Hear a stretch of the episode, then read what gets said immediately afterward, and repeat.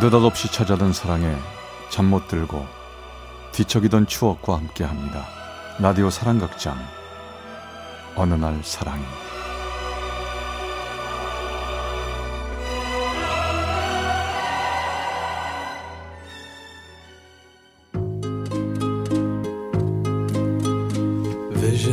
어느 날 사랑이 제 110화. 그녀의 웃음소리뿐 당시 서른 초반이었던 저는 지방의 한 소도시에서 직장 생활을 하고 있었습니다. 가난한 시골집에 태어났던 저는 세상 물정을 잘 몰랐던 시골 촌놈이었죠. 그러던 어느 날 회사 동료의 소개로 한 아가씨를 알게 됐습니다. 그녀를 처음 본 순간 전 세상에서 그렇게 예쁜 여자는 처음 봤습니다. 뽀얀 피부에 날씬한 몸매, 게다가 웃을 때마다 들어가는 작은 보조개까지. 그리고 무엇보다도 제 가슴을 뒤흔든 건 그녀의 맑고 고운 웃음소리였습니다. 전 긴장 반 들뜸 반으로 반쯤 넋이 나가 있었고 이야기는 그녀가 리드해 갔습니다. 저 취미는 어떻게 되세요? 예? 어, 방, 방금 뭐라고 그러셨죠? 몰라요 취미? 본인이 잘하는 거나 즐겨하는 거요. 아, 예. 저, 저 뭐, 취미 그런 거 없어요. 에이 뭐 그렇게 시시하게 살아요. 회사 집 회사 집 뭐 맨날 그러면서 사시나 보다. 그죠? 예, 뭐 워낙 말 주변도 없고 해서요. 근데 세진 씨는 성격이 좋아서 친구 많으실 것 같아요. 아니에요. 아이 뭐 그래봤자 직장 동료 한둘 정도인데 뭐. 에이 저도 고향은 서울인데 여기 내려와 있다 보니까 아는 사람이 별로 없어요. 아, 그랬구나. 어쩐지 역시 서울 여자분이라 그런지 말솜씨도 엄청 좋으신 것 같아요. 그런 게 어딨어요. 서울 사람이라고 다 말 잘해요? 뭐 그러잖아 서울 사시는 분이 어쩐 일로 이런 총구석에 오시게 되셨어요? 솔직히 이런 시골이랑은 잘 안 어울리시는 분 같은데요. 네, 뭐 그냥 개인적으로 좀 사정이 있어서 그렇게 됐어요. 그래도 덕분에 성식 씨 같이 좋은 분 만났잖아요. 아, 그, 그, 그런가요? 그렇게 그녀와 얘기를 나누는 동안 전 얼마나 행복했는지 모릅니다. 그녀의 아름다운 웃음소리를 듣는 동안 전 이 세상에서 가장 행복한 사람이 된 것만 같았으니까요. 사랑이라는 것은 제게 그렇게 갑자기 찾아왔습니다. 그녀를 알게 되면서 전 세상 모든 것이 달라 보였습니다. 밥을 안 먹어도 행복했고 잠을 못 자도 기뻤습니다. 그녀만 떠올리면 제 얼굴엔 금세 웃음이 피어났습니다. 사랑을 하면 사람이 달라진다는 말. 전 그때 처음으로 알 수 있었습니다. 그렇게 우리는 사랑하는 연인이 되었습니다. 오빠 여기 여기. 어, 어, 오늘은 일이 좀 늦었네. 어, 많이 기다렸어? 배고프지? 음, 너무 배고파. 오빠 나 뭐 사줄 거야? 아, 뭐든 사줘야지. 너 뭐 먹고 싶은데 말만 해. 내가 다 사줄 테니까. 음, 역시 우리 오빠야. 아, 난 오늘은 왠지 스테이크가 먹고 싶어. 멋진 와인도 한 잔 곁들여서. 어때? 괜찮겠어? 당연하지. 애인이 사달라는데 그 정도도 못 사줘? 자, 어디 가서 먹을까? 네가 정해. 좋았어. 내가 오빠 그럴 줄 알고 미리 다 점 찍어둔 레스토랑이 있지. 가자. 셀러리맨 뻔한 월급에 비싼 스테이크는 벅찼던 게 사실입니다. 하지만 그녀를 위해서라면 전 하나도 아깝지 않았습니다. 다른 사람을 나 자신보다 더 사랑할 수 있다는 걸. 전 그때 처음 그녀를 통해서 깨닫고 있었으니까요. 배부르다. 오빠, 우리 뭐 할까? 어, 우리 영화 한 편 볼까? 어? 뭐 볼래? 혹시 뭐 보고 싶은 영화 있어? 음, 난 영화 별론데. 오빠, 우리 쇼핑할래? 계절도 바뀌었는데 요즘 영 입을 옷이 없어서 말이야. 오빠, 나 예쁜 원피스 한번 사주면 안 될까? 원피스? 아, 너옷 많잖아. 근데 원피스를 뭐 또 사? 어, 자기는? 유행이 얼마나 자주 변하는데. 그리고 자긴 자기 예쁜 옷 입고 다니는 게 싫어? 오빠, 나 멋진 가을 원피스 하나 입고 싶단 말이야. 아이고, 알았어, 알았어.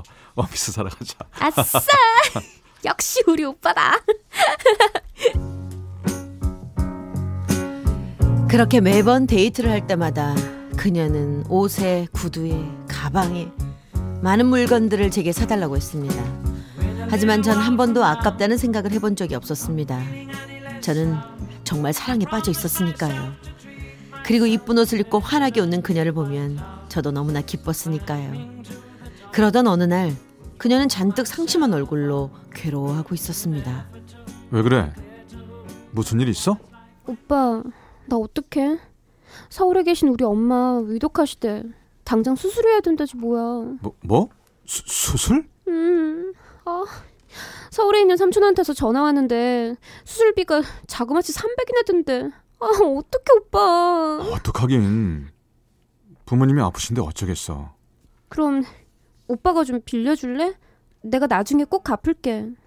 야, 우리 사이에 그런 말을 왜 해? 300은 안 되더라도 어떻게 좀 구해볼게. 전 이리저리 융통을 해서 200만 원을 줬습니다. 그리고는 결혼을 생각하고 시골 계신 어머니 집에 그녀를 데려가 인사를 시켰습니다. 그런데 저희 시골집에 가보더니 그녀는 너무나 놀라면서 이러는 겁니다. 오빠, 오빠네 집 원래 이렇게 살았었어? 시골집이 다 이렇지 뭐. 네가 서울 살아서 이런데 처음 와보는구나. 아니, 아무리 시골이라도 그렇지. 난 오빠가 하도 돈도 잘 쓰고 해서 이 정도일 줄은 상상도 못 했는데. 아, 그게 무슨 말이야? 너 우리 집이 너무 못 살아서 지금 실망했다는 거야? 아, 누가 그렇대. 그런, 그런 게 아니라 좀 의외다 뭐 그런 얘기지. 하지만 그날 이후 그녀는 눈에 띄게 절 멀리하는 것 같았습니다. 일주일에 한 번 만나던 것도 점점 뜸해지고 여러 번 회사로 전화를 해도 그녀와는 통화조차 할 수가 없었습니다. 그러던 어느 날 전 답답한 마음에 퇴근 후 그녀 회사 앞에서 그녀를 기다렸습니다.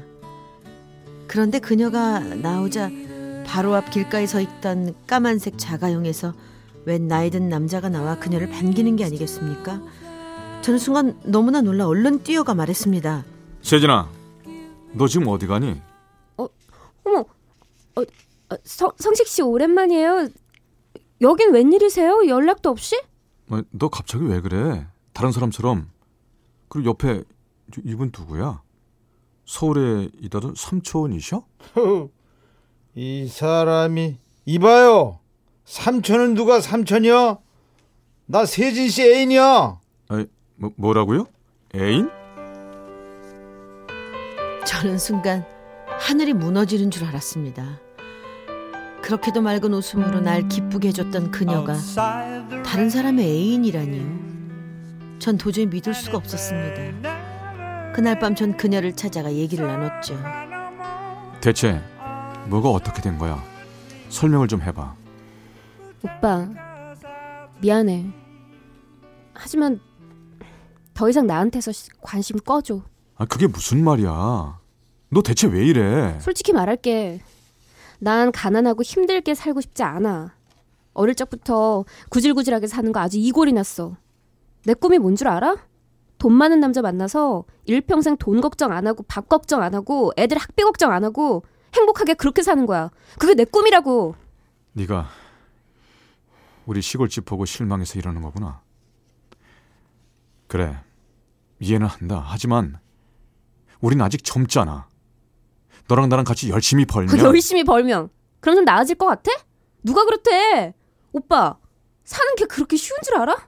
지질이 궁상 두 명이서 아무리 아둥바둥 대봤자 바뀌는 거 하나도 없다고. 네가 그걸 어떻게 알아? 해보지도 않고. 내가 왜 몰라? 뻔한 스토리야. 처음엔 열심히 살아보자 하겠지. 하지만 세월 지나고 아무리 그렇게 살아도 힘들고 아프고 지치면 사랑이고 뭐고 다 소용없는 거라고. 우리 집도 그랬다고. 세진아, 너 정말 왜 이러니?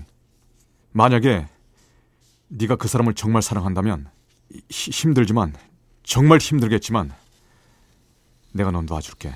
하지만 돈 때문이라면 그건 아니야. 좋아. 나 그 사람 진짜 사랑해. 그러니까 오빠, 나 놔줘. 조금이라도 날 사랑했다면 제발 날 그냥 잊어줘. 세진아, 아, 참. 어, 그리고 마지막으로 부탁이 하나 있어. 그 사람 한번 만나서 오해가 있었다고. 우린 아무 사이도 아니라고. 그냥 오빠가 나 짝사랑해서 생긴 일이라고 한마디만 해줘. 어? 제발 부탁이야.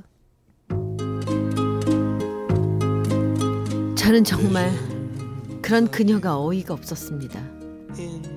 하지만 그녀는 정말 애절해 보였습니다.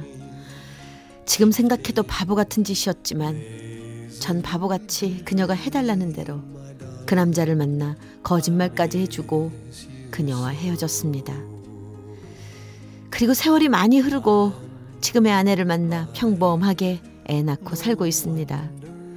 하지만 요즘도 가끔씩 여자들 옷집 앞을 지날 때면 제 팔짱을 끼고 귀엽게 웃으며 옷을 사달라던 추억 속의 그녀가 떠오르곤 합니다. 하지만 그럴 때마다 제 옆을 무던히 지켜주는 지금의 아내에게 왠지 미안해서 블라우스 하나라도 사들고 들어가곤 한답니다. 어느 날 사랑이 제 110화 그녀의 웃음소리뿐이었습니다. 경기도 성남시 야탑동 김성식 씨의 사연이었습니다.